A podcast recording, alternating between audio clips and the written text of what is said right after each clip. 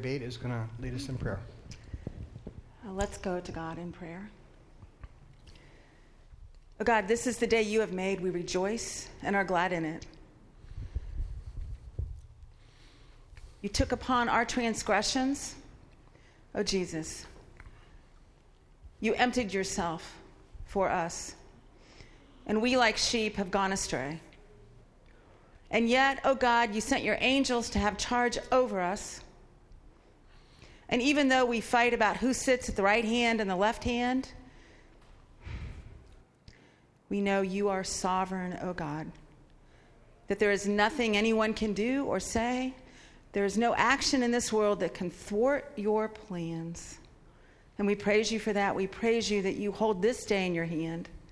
And we ask now for the Holy Spirit to come upon us, to come here in this place, wherever two or more are gathered in your name, as you have promised us that you will be here. We pray for wisdom as you have asked us to ask for wisdom, and we pray for faith. As you have said, that is a gift, and we need to ask you for that. And so this day, we come before you, wanting you so much to draw us to you, so that the desire of our hearts is to glorify you, O God. It's in your Son, Jesus' name, we pray. Amen.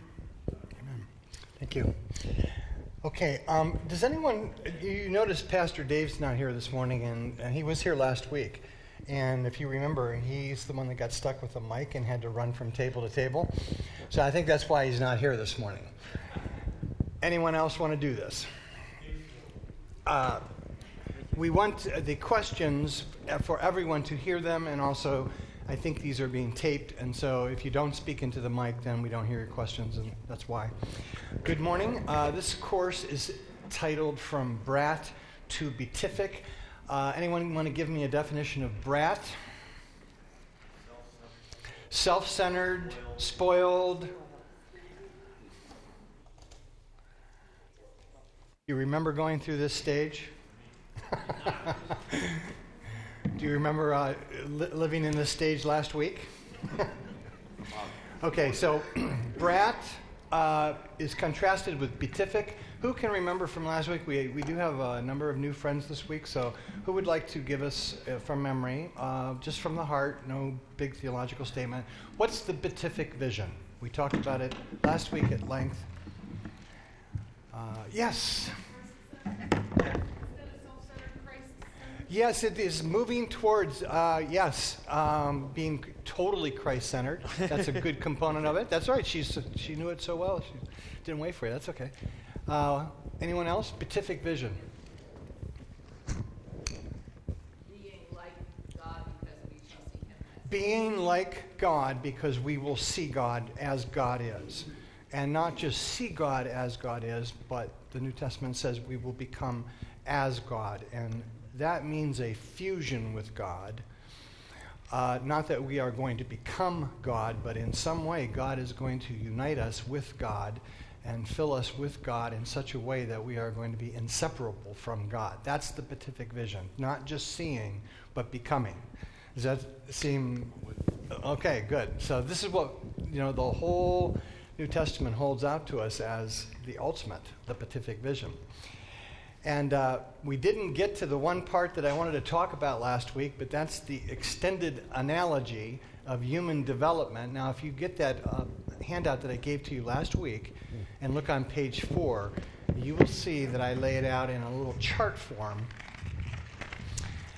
The various stages that the apostles lay out in the New Testament, and they make this extended analogy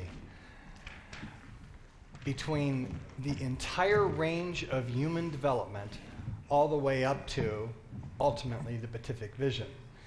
And uh, the point and purpose of this course is to trace out this extended analogy, to see how spirituality tracks or corresponds to the various stages of our own human development. Now, why do you think God would do this?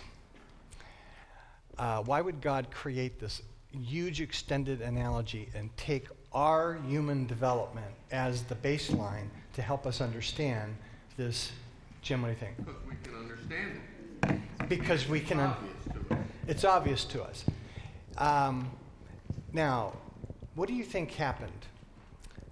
Did God create the human race and everything that's entailed with reproduction, including the first and the most fun commandment in the Bible, which is Go forth and multiply. go forth and multiply. yes, go forth and multiply, or be fruitful and multiply. Yes, this is the, the Jewish people take this as a command. This isn't a suggestion. This is a mitzvot. This is something that you should do, if at all possible. You should get married and have children. It's what God wants you to do. That's the way that Jews interpret that text. So, uh, here God was creating the human beings, and He tells them, Look, I've given you this reproductive capacity. Now, go forth, be fruitful, and multiply. Did God develop this extended analogy of uh, pre birth, birth, infancy, all the way up to maturity? Did God develop that in spiritual analogy by watching the human race, or did God have it in God's mind before He made the human race? And I, you're probably going to sit there and say, it's a stupid question, but I want you to think about this. What do you think? Did God watch the whole process of humans uh, reproducing and watching babies being born and watching them grow, and then say, wow, this is going to be a great analogy to teach them something spiritually? Or did God have it in God's mind from the very beginning? From the very beginning. Because that would be, it makes it the most fun for him to watch uh, you, you progressing through the through your stages of maturity. Right, but it would be fun anyways, even if God hadn't designed, des- designed it that way, right? So I want to know: Well, Did God? you got to look at the bigger picture, John. I look at the bigger picture. Sure, it's fun all the way, but you, I don't. Yeah, what I want to know is: Sure, God has, if you want to look at it that way, has a measure of fun. But I want to know: Did did He intend it to be that way, or did He develop the analogy after watching the facts? No, I, I think he knew it beforehand. Okay. Anyone else? You want to throw your two cents in? Because this is, um, you might say again, very redundant and stupid, but I want you to understand something that's profound. I think. Yes. Well, if we want to believe the theological implications of the first chapter of the Gospel of John, we're going to have to come to the conclusion that the Word was there at creation. Right. So the Word is the Word, and it was all part of the plan from the instant that it was all conceived. Beautiful. Uh, spoken like a classic Reformed theologian, yes. and I agree with you. I, I believe that's true. So the implications of this are what? That God actually invented the notion of male and female. I mean, maybe you have ever read some science fiction literature or delved into theoretical possibilities of how God could have created creatures. And God didn't have to make us male and female. God did not have to make this reproductive system. God could have created entities bypassing the whole reproductive system. In fact, God actually did bypass that system. With who?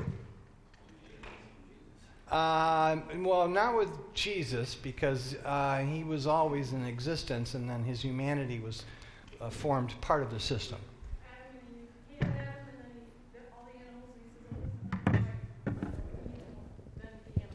Yes, I agree with you, but, but Adam was still a male, though, right? Yes. What we've been learned, if you read the Bible, it's from dust. So Yes, from dust to dust. Okay, then good. But can you think of another class of beings that don't reproduce sexually? Oh, oh I'm sorry, that don't reproduce. Angels! Angels. So, what I want you to see and understand that that because we're humans, we're in a template that God made for a designed purpose. But this wasn't necessary or required. God could have brought each one of us into existence just directly. So the, the issue then is why did God create this extended template and run us through it? Uh, and I want you to think about that. And this is the thesis of this course that everything that we go through, actually, it's the thesis of the apostles, and I'm just tracing it out for you. Everything that we go through from the, from the moment that we're conceived until the day we leave this earth, it's all part of an extended analogy that God wants us to experience because we can then better understand the journey to God because we're going through this physical and biological phenomenon. Does that make sense to you? Am I explaining it okay? That's an amazing way to look at the human experience. You are undergoing an extended metaphor, an analogy, a parable, as it were. Everything that's part of your biological development has some sort of connection to the spiritual world. And God wants us to start making those connections and go into the spiritual world. So, yes, sir. So what, what's your answer to that first? Uh, the first question. Oh, God intended it to be this way. In other words, it wasn't planned to be. No. So uh, Adam and Eve, and he said, after this isn't working, so I think I'm gonna have to walk these people through it. In other words, had, had everything he created perfect? Uh, yes, it would have been uh, a beautiful, much much easier to under, uh, appreciate and understand analogy had we not fallen. Yes, had we not fallen, this would this would just unfold. The fusion between the physical and the spiritual would be just beautiful and perfect. Because that's what we're designed to be. We're not designed to be angels who only have an incorporeal or spiritual nature, and we're not designed to be animals who only have a biological nature. We've been designed to be these hybrids. We're the bridge between the animals and the angels. And we sit in the middle. We have an animal type nature and we have an incorporeal or spiritual side uh, body, soul, and spirit. And those make the true human. And God designed it to be that way on, on purpose. So that as we go through the process, we'll learn something about God. What do you think about that? Like I said, I'll bring my Advil. Okay. well, you know, it's really important to uh, note this because um, if you ever wondered why would God put us through all of this, this human development and you know the, the whole realm of the human experiences, it makes a big difference if you think God's just kind of making this up as we go and throwing down nice little insights to us uh, as we're going through it, versus that this was designed and planned from the very beginning to be this way and can have a profound impact upon your spiritual life once you understand it. So that, that's why I wanted you to see that, and we can keep talking about it. Okay, so now that I've told you the main uh, thesis of this course, we're going to go through these stages of human development. And today we start on the bottom, uh, on the chart, page four, and you need also the handout that I gave to you. I just want to look, note the box that we're in. You notice I called it pre-borns. Uh, these are people that are not yet born, and I'm going to explain that in a minute. But Paul, on, now, if you take the top of the handout that I gave to you, the one for today, the single single page. I'm going to read this passage to you up at the top. Notice where it's from 1 Corinthians 2 14 through 15. And this is his language. So today, what we're going to try to do is understand what Paul's talking about here. But a natural human does not receive except that which is of the Spirit of God. For they, meaning the things that are of the Spirit of God, are foolishness and cannot be understood by a natural person because they are spiritually appraised. But the human who is spiritual appraises all things, yet is appraised by no human. For who has known the mind of the Lord, who has instructed the Lord, but we have the mind of Christ. You'll notice there, he puts uh, a tag. I don't want to use the word label because that sounds so negative, but he, he puts a, um, a descriptor, that's what I want, a descriptor on certain types of humans. And in this particular passage, he describes two types of humans. What are the two types that you see there? A natural person, and then, and he contrasts that with the spiritual person. Now, we want to find out in this course what does he mean when he uses these kinds of uh, terminologies. Now, it comes into my mind that probably some of you are sitting there thinking, that's rather judgmental. Uh, who is Paul or anybody to slap a descriptor or a label or a uh, that kind of a phraseology on a person because it seems to imply what that there's a little bit of this going on and that is not what Paul intends at all. Uh, do you find it to be judgmental if a five year old walks into the room and I say, Look, uh, an infant has just come in? Do you, do you find it offensive if I say, Some of you look very mature this morning? You find that offensive? Why not? It's just a fact. Somehow, when we get to the Bible and when the apostles start describing things the way they are, like we would in the physical realm, because that's what he's doing here. He's describing something in the spiritual realm just like we would in the physical. And he says there is such a thing as a natural person, and there is such a thing as a spiritual person. And he's using it in the same way that we would talk about an infant or a mature person. He's not using it in a judgmental way.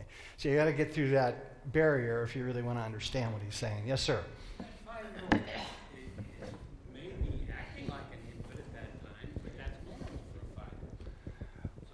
Well, you if you wanted to qual- different ground. If you wanted to qualify it, you could say that's a very wicked child or a wicked infant or what a well-behaved uh, infant. You could put all those other things on it. But if I just say, look, there's an infant. I'm, I'm not making a negative statement or I'm not even making a superior statement. It's just a five-year-old being a five-year-old. It's just a five-year-old. Okay, so uh, let's now. I want to share with you some vocabulary words. If you drop down to the next paragraph, and these are pretty important for us to understand if we want to understand this term. And this is the Greek word that he uses, phukikos, and it's the word that we get in English for physics. So a natural person is a phukikos person, and we get in English physics. And what is physics? The study of the natural world, right? So uh, there's no uh, necessarily a negativity associated with this appraisal that Paul is using. He's just saying there are some people that are just straight up natural people. And he's going to then tell us what that means, and we're going to see it in a few minutes. Okay, so let's look at some of these vocabulary words and see if they're going to help us. Now, phukikos we just did. It's a Greek word pertaining to being material, physical, especially in relation to life processes. So this is a human being who is alive, made in the image of God. They have the original creation life force that is entailed in being a natural being bound up within them. They're born, they live, and then they're also subject to death. It's just a natural person. Look at the next word sarx, S A R X. Uh, pertaining to the natural, physical characteristics of persons, including their characteristic behavior. So when the apostles use the term sarx, they just mean that which natural people tend to do or that which our natural body, our natural inclinations want to do. The way that we are when we're just left unto ourselves without God's intervention. This is the sarx. It's the way humans are. Look at the next word, pneuma. And this is used in a variety of different ways in the New Testament. Sometimes it's used as wind, sometimes it's used as spirit, meaning the immaterial part of the human being. A person could say, My spirit is grieved, my pneuma is grieved. You can also use it uh, in Greek the pneuma is blowing. You're going to see how Jesus makes a pun off of this word when he talks with Nicodemus today, when we study that passage. And then uh, sometimes it's used to refer to God, the Holy Spirit, the holy pneuma. So, what is this about? It's the non physical, immaterial dimension of reality that is part of what it means to be human, but it's also primarily talking about God. The next word is a, a, a little uh, cognate of that, pneumatikos, not physical, not mer- material, spiritual, being supernatural and having its ultimate source in God. So when Paul contrasts in that verse we just read, the natural person with the, su- with the um, pneumatikos person, He's saying that there are some humans that are completely and totally locked into this physical realm. They, they're not yet connected to God. And then there's other kinds of humans that are very well connected to God. And characteristically, the quality of their life is spiritual. It's pneumatikos, It's characterized by what the Holy Spirit is uh, allowed to do in and through them, rather than characterized by the way that a human would act when, it's, when the human is just left unto itself. Yes, sir. You know, uh, this, I hope I'm not getting on a record here, John Calvin, but it, you, this, this is, uh, the phys, the natural physical characteristics of persons, including their characteristics, behave, behavior. Jim Kettlewell grew up as a minister's son, and he answers the question that you asked in, in terms of, you know, the word was there at the beginning and so forth, which those a scientist never thinks of that. Uh, John answered his question by uh, like a, a lawyer, and I answered it like a scientist. Now, Yes. It's, that is our. I never thought of that. That our behaviors uh, it, it extends further than that. It, it, it's our training too. that- A- Absolutely. That's a really great insight. Um, a natural person, it- this is not, when he says that, he's not putting these people down. He's not saying they're not intelligent. He's not saying they can't master uh, a discipline. But sure, if you have a lawyer and a doctor and some other kind of, all these, all of that goes into the way that their natural mind works. And this is hugely important for us, for you to know about how the inclination of your own mind is. Because what Paul wants us to understand is while there is a bridge between the natural and the supernatural, you cannot, um, you cannot say um, that these analogies are invalid because of the very first thing we established at the beginning of the course. God designed it to be this way. So the war between science and religion is kind of um, misguided in a lot of ways because if the Bible's telling the truth, it's God that made the physical world, anyways. So why should there be a conflict? We're just trying to find out how God did it. So I hope that's a good response for you. Look at the next word bios. Natural life, created life, biological life. Who has bios in this room? okay. I hope so. Some of you uh, look a little shaky this morning. uh, bios, where do you get it?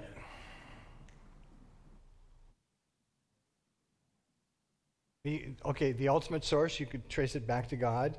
Uh, intermediate source, where'd you get it? Your parents. Where'd they get it? Their parents. So bios is just the life that you get naturally, your natural life. And you inherit it from your, from your parents. It ultimately comes from God. And then the la- last word for today, Zoe. This is uncreated life.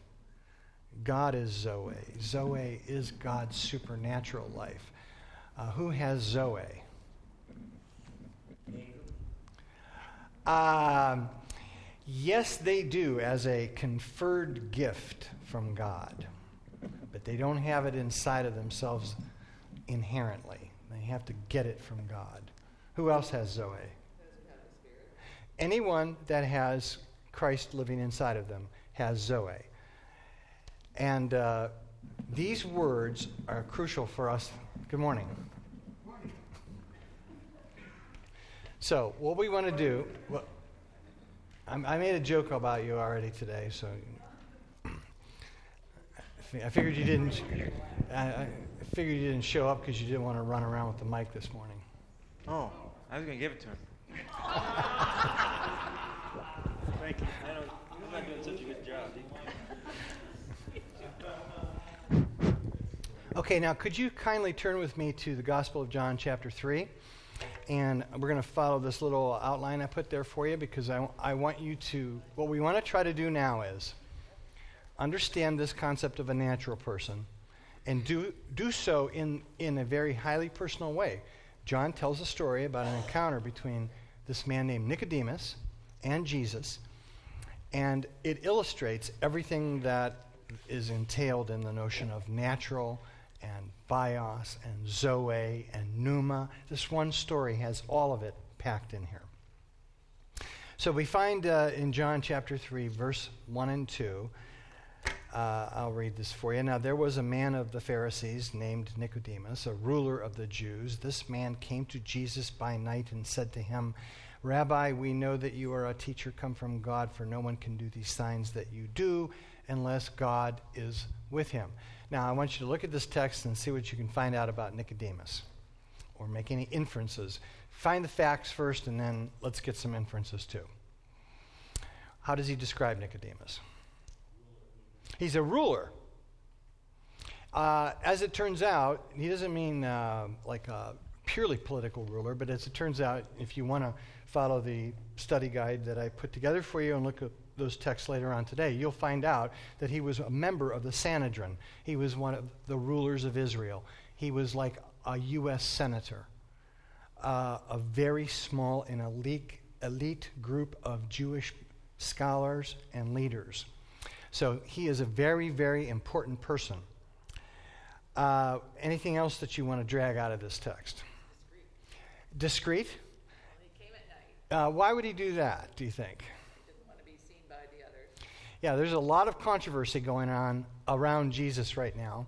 So I've heard people give this sermon and make it out to be, and I love the way you said discreet. I've heard people give sermons on this as if Nicodemus was sort of like a coward or um, a, a scared person, and I don't really read it that way at all. I think uh, there was a lot of controversy uh, going around with Jesus, and Nicodemus wanted to go someplace privately so that he could have an in depth conversation with Jesus without all of the drama going on, because he really wanted to understand what Jesus was about. And I based that viewpoint on what does he say about Jesus?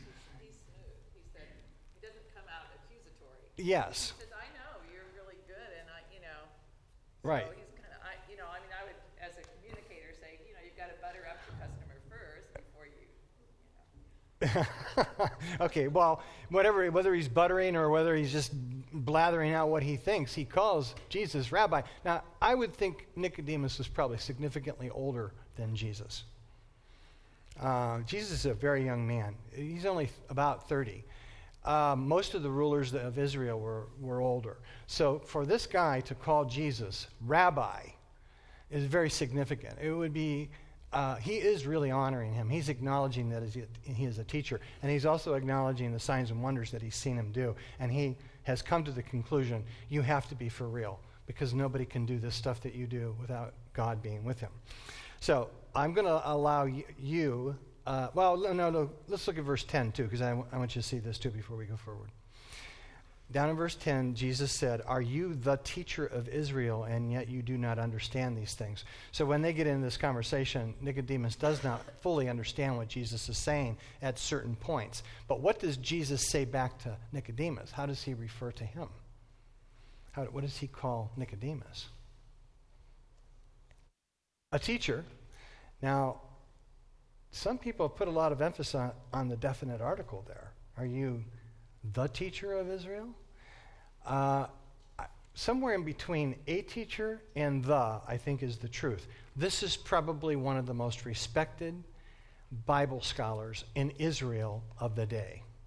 That's who he's talking to. And Jesus is, is acknowledging this to him.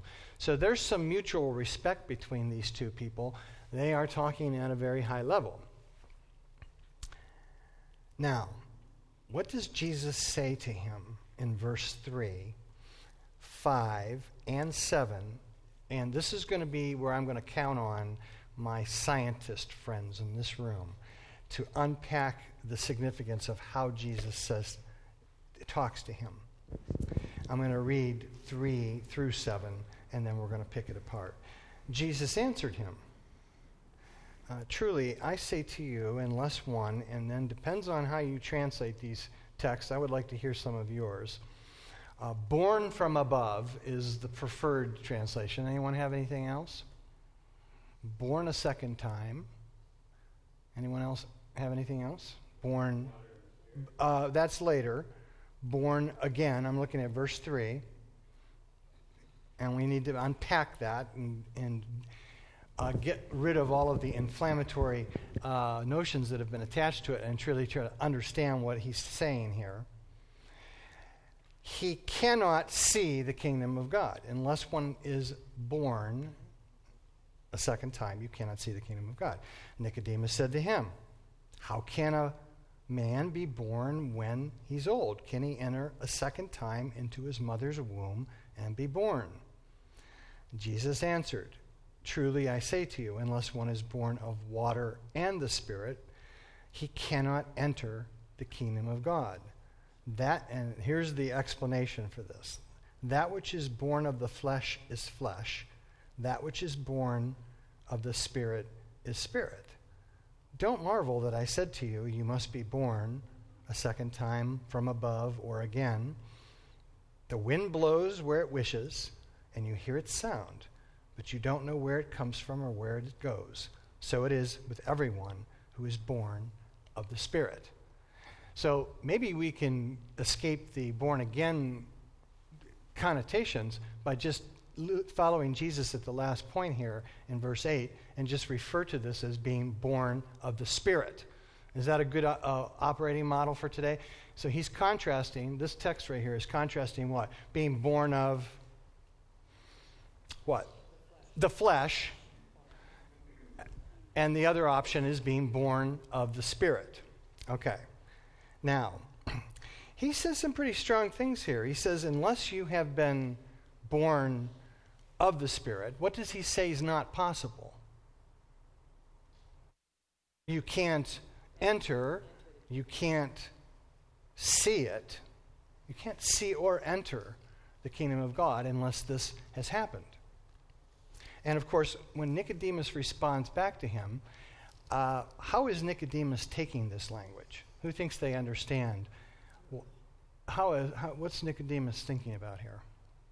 when he starts talking about being born and born of the Spirit and born again and born from above, Nicodemus immediately goes where?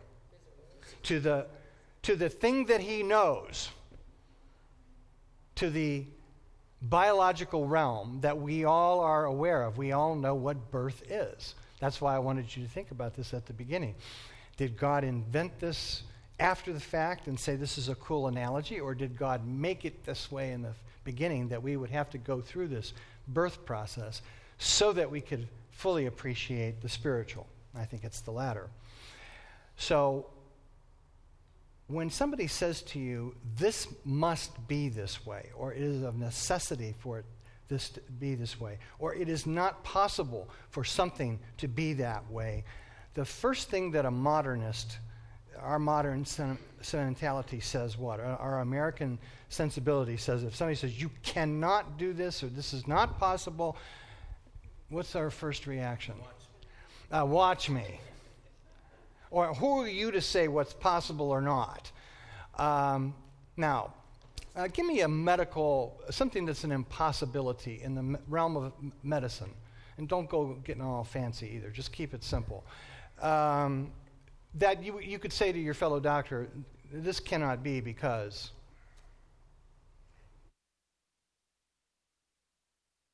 you can't, you can't have. Uh, you, you, Tell me. Doctor, you figure, you figure you can't have a blood pressure or a pulse without a heartbeat. okay.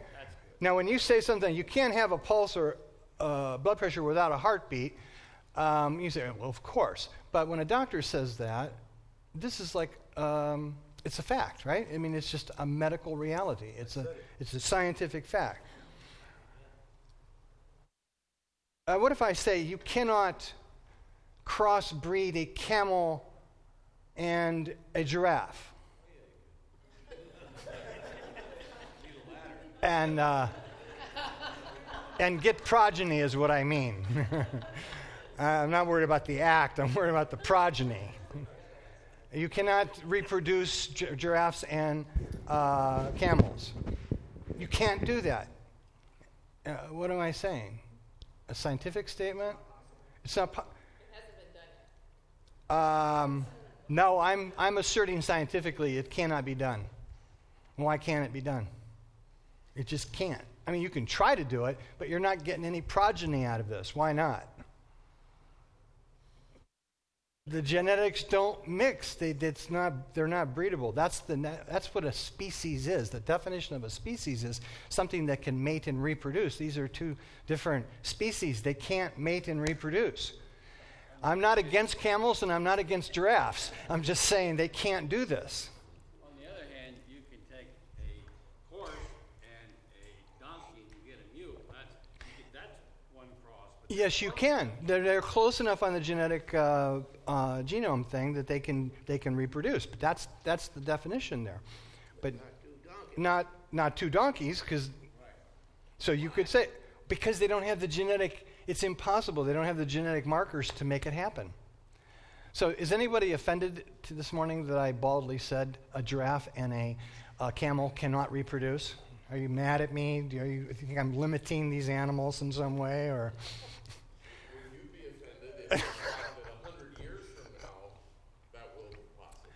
Uh, no, I wouldn't be because uh, that would change the conditions quite differently. Yes, if, if if we get to the place where we can uh, get into the genome that deep and start making that kind of a radical hybrid, I, no. But as of now, you cannot do this. So when the master says to Nicodemus, unless a person is born of the Spirit, they cannot see, nor can, they cannot enter. Is he being mean, or is he simply saying? a statement of fact. Not, I, I'm not making this up as a rule. I'm not arbitrarily saying this to you. I'm telling you something that is of what we would call in philosophy ontological necessity. It is the way it is, it's, it's the way reality is. Wow. So, how does he take it? He goes right down to the physical. And we've already talked about why do we do that? Because that's what we know. So then the master has to pull him uh, out from this uh, cul de sac that he's in by telling him some things about the source of this life that he's talking about. Now, of all the definitions that I gave you this morning, uh, what do you think the word for spirit is in verse 5? Pneuma. Um, what, the word for flesh in verse 6? Sarx. Uh, verse 8, he makes a pun. Jesus makes a pun. The wind, he says, blows wherever it wants. In Greek, it's the pneuma blows wherever it wishes, and you hear it sound, and you don't know where it comes from or where it goes. So it is with everyone who is born of the pneuma. Now, is he talking about a Bob Dylan blowing in the wind kind of thing, or is he. No, uh, not really, because he's taking an analogy from the physical wind that we can see blowing around. And he's saying, look, you can't see that wind blowing, but you can see its effects. And he's trying to bridge back to Nicodemus and saying, no, I cannot show you something that is immaterial, but I can show you the effects. What do you want?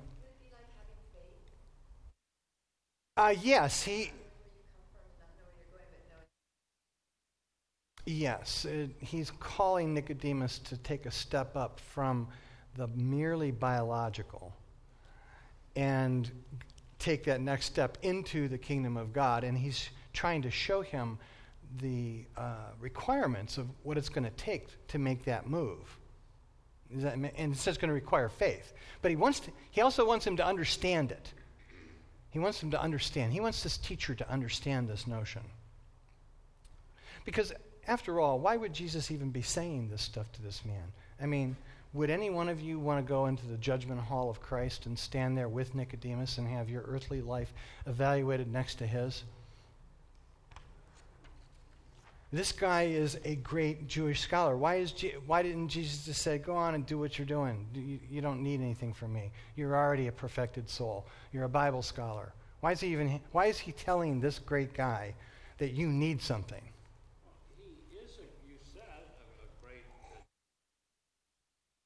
Yes. And Christ is trying to tell him, you know, you, you wouldn't great teacher you are, the way you're going about it, it isn't going to happen. Either you get baptized and believe in me as your Savior, or you're not going to heaven. Okay, that's that's one way of reading that, and. and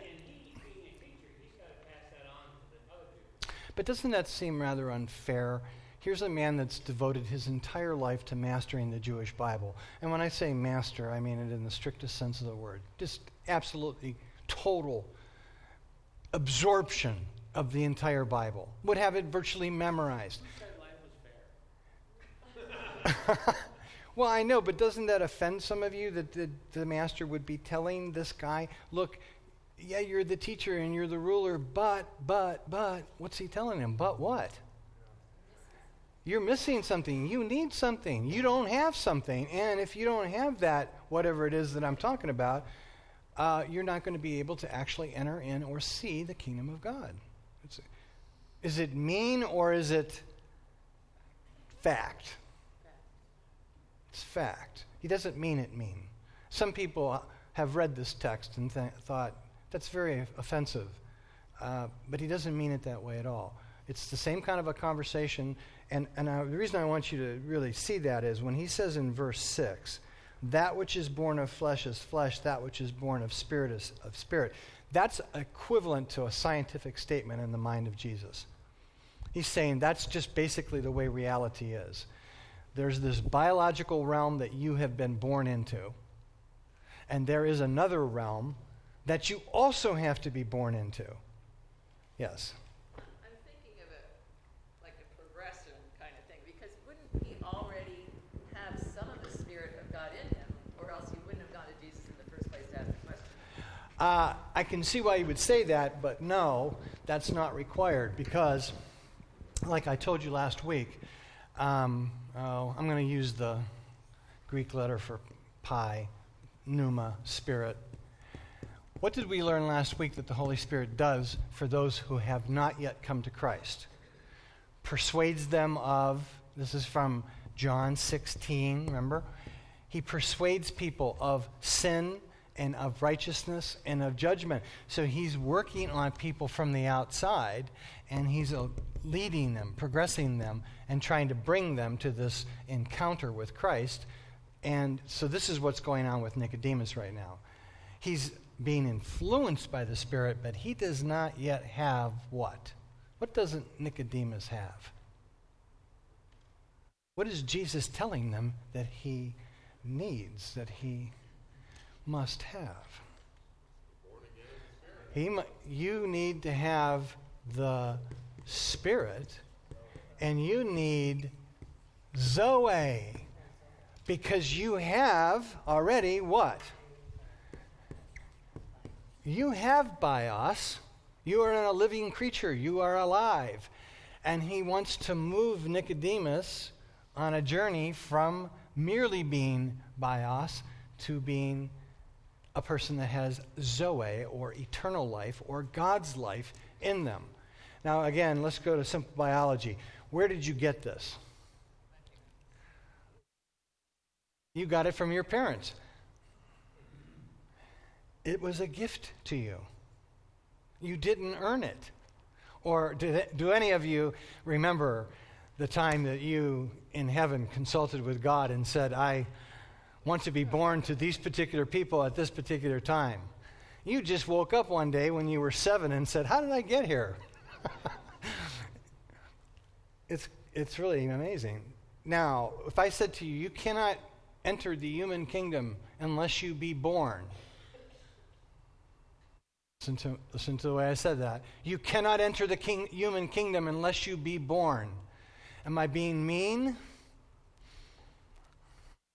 I'm just stating what? A biological fact. So oh, when he comes over here and is trying to make this analogy, when he says, unless you have this, you cannot enter the kingdom of God, he's making a, almost a strict equation between this and this. This is a gift this is a gift. You don't earn either one of them. Now, yes, George. Oh, I thought. Oh, I'm sorry. Since this is like pre-resurrection, in this instance, was the Holy Spirit becoming upon the person rather than into the person? Uh, yes. You mean you went to, to strict chronology at this point? Yes, he would be coming upon them until the day of Pentecost when this new big event of them, per, the Holy Spirit permanently living in somebody. Yes. But nevertheless, Zoe can be communicated by the Holy Spirit in this way into the person. Yes. In, in light of the fact that we are humans and we only have certain capabilities to understand the Zoe, would it not be fair to say that for our purposes and what we're discussing today and a lot of the things you're trying to describe to us, there are physical, physical laws applied to everybody, but Christ is telling us that there are also spiritual laws, and they apply to everybody too. Yes. And- we as humans, our job is to understand, we learn the physical laws by our natural growth and development. Right. But we also have to learn, and part of our sanctification is to figure out the spiritual laws that, are- that we have to live by on this earth. Until such time as that we are one and, and we don't have that responsibility anymore natural. Uh, absolutely brilliant. You just stated in a nutshell what this whole course is about. God really does want us to. I mean, look, when we were babies, when, when you were six, when somebody asked you, Where'd you come from? What did you, what, did, what did you tell them? Or what did your parents tell you? Did, the stork? Good grief. Or some. You sprang from the love that your father and I share, or something like that. Now, did any of your parents get down there and into the nitty gritty of the biology? You know, and the first time you heard that, what was that like? What? Big Bird. Okay, so, yeah. So in Dan's analogy, yeah, I mean, you can live for a, you can, it's you're still alive. You're a biological creature walking around thinking that a stork dropped you off at your parents. Does God want you to stay there forever? No. Eventually, God wants you to understand the amazing uh, science to the degree that you're interested and care about it. God wants you to understand where you came from. It's amazing, and likewise over here. You could you can stay down here and say, I don't know, theology's too complicated. I don't want to think about all this and but the spiritual laws that are attached to the way God communicates eternal life into people, God wants us to understand. And this is what he's trying to do for Nicodemus. Building the analogy, for example. Well, listen, you, you, when Nicodemus says, What am I going to be? Go back into my mother's womb, he's so locked into the biological realm that he can't, at this point, make the move. He's still in progress. So the master tries to help him and says, This isn't that hard. Just go out and watch the trees get blown around by the wind. Did you see any wind? No, you didn't see any wind, but you saw the effects of it. So why is it so hard for you to believe that God, God can work in time space history not being seen, but you can see the effects? That's all he's asking Nicodemus to do. So, before, yes, sir.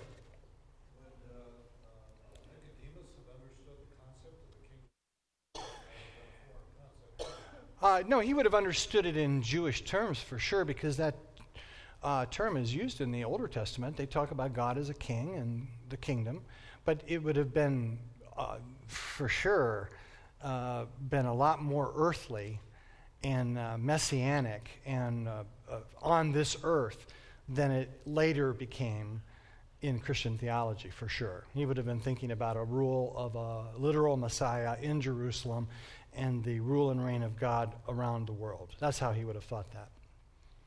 Yes, sir. You know, Jesus would have had to, if, if he were coming today, he'd have to use a different analogy than the spirit or the wind. You don't know where it comes from. Now you turn on the weather channel, you can see where the wind's coming from. It's coming with it from the. Yeah. So he'd have to use a different analogy. I'm sure the master could handle it. I'm sure he could, but I'm just, saying, that's how things have changed. yes. He owns the weather channel. Yeah, he owns the Weather Channel. All right, now, before you leave, I would like you to look down to verse 14. Uh, and we're going to read 14 and, and uh, 15 and 16. And Nicodemus wants to know how this can be. That's his question. Look at verse 9. How can these things be?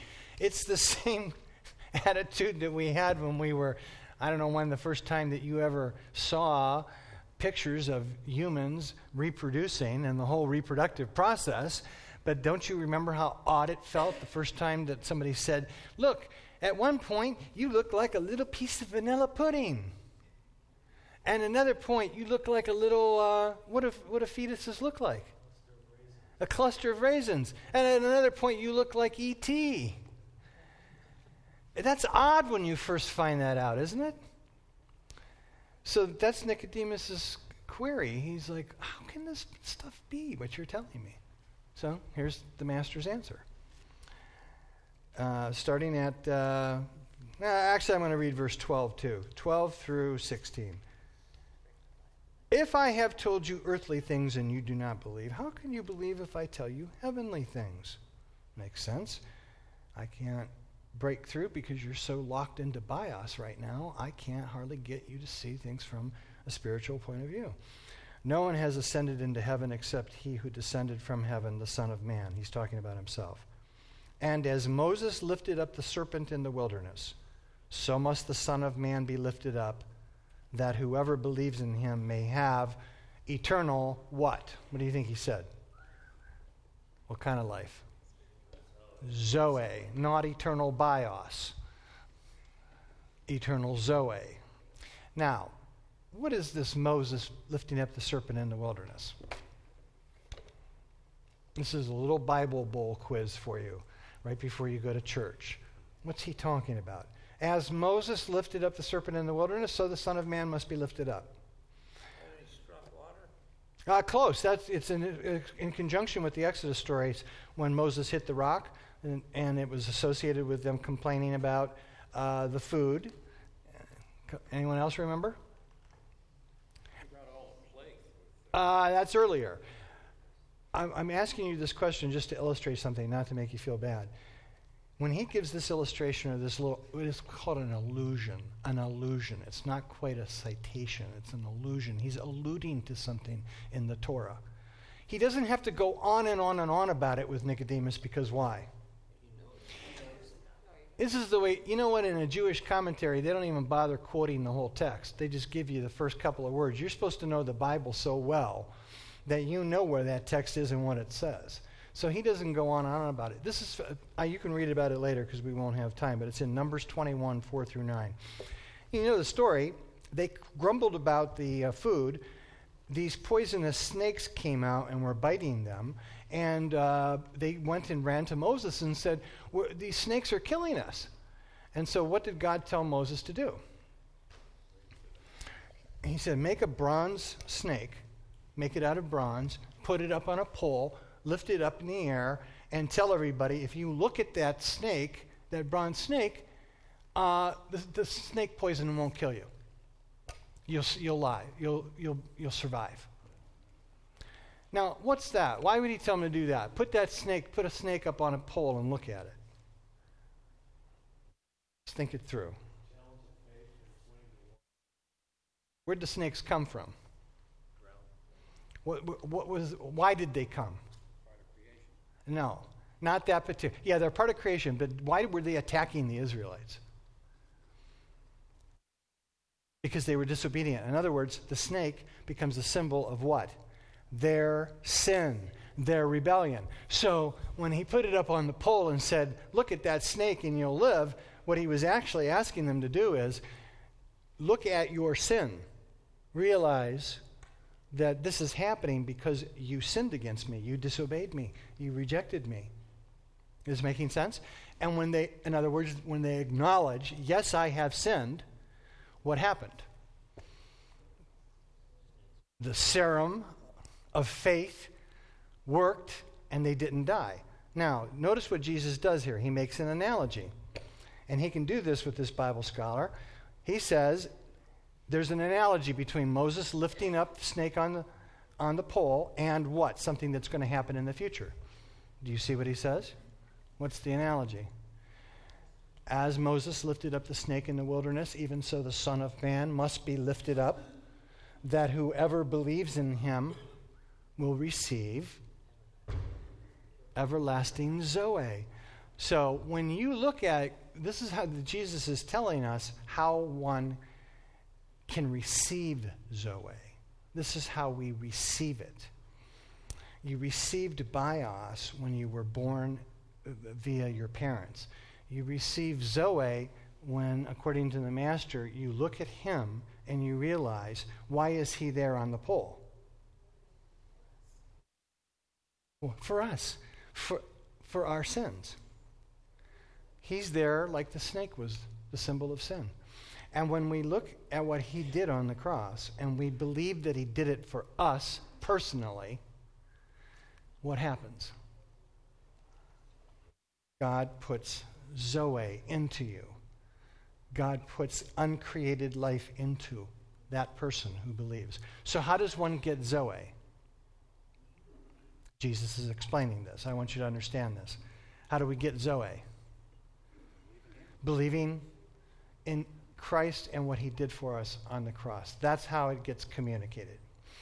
And when a person believes in Jesus in that sense, when they come to understand that he has died in their place and taken all of their penalties and all of their sins, the master is trying to tell Nicodemus, you make the first move from being a natural person into what? What did he say you enter into? The kingdom of God, the realm of the Spirit. in fact, I would, if I was, if Jesus was here today, he probably wouldn't use t- the term kingdom. He'd probably say something really cool like the realm of the Spirit or something like that. Because kings, you know, we don't relate to that. But when you put faith in Christ, that's the entry point into the realm of the Spirit. How do you how does that happen? It's from the Holy Spirit. He's the one that does it. Okay, time's up unless you have one question. And uh, anybody want to have a last comment or quick response? Judge Haas, you look like you're going to be quiet this morning. All right, well, I hope this was helpful for you. God bless you. I'll see you next week, and we're going to go forward uh, to the next stage, which will be spiritual infancy. Bye bye. Have a great day.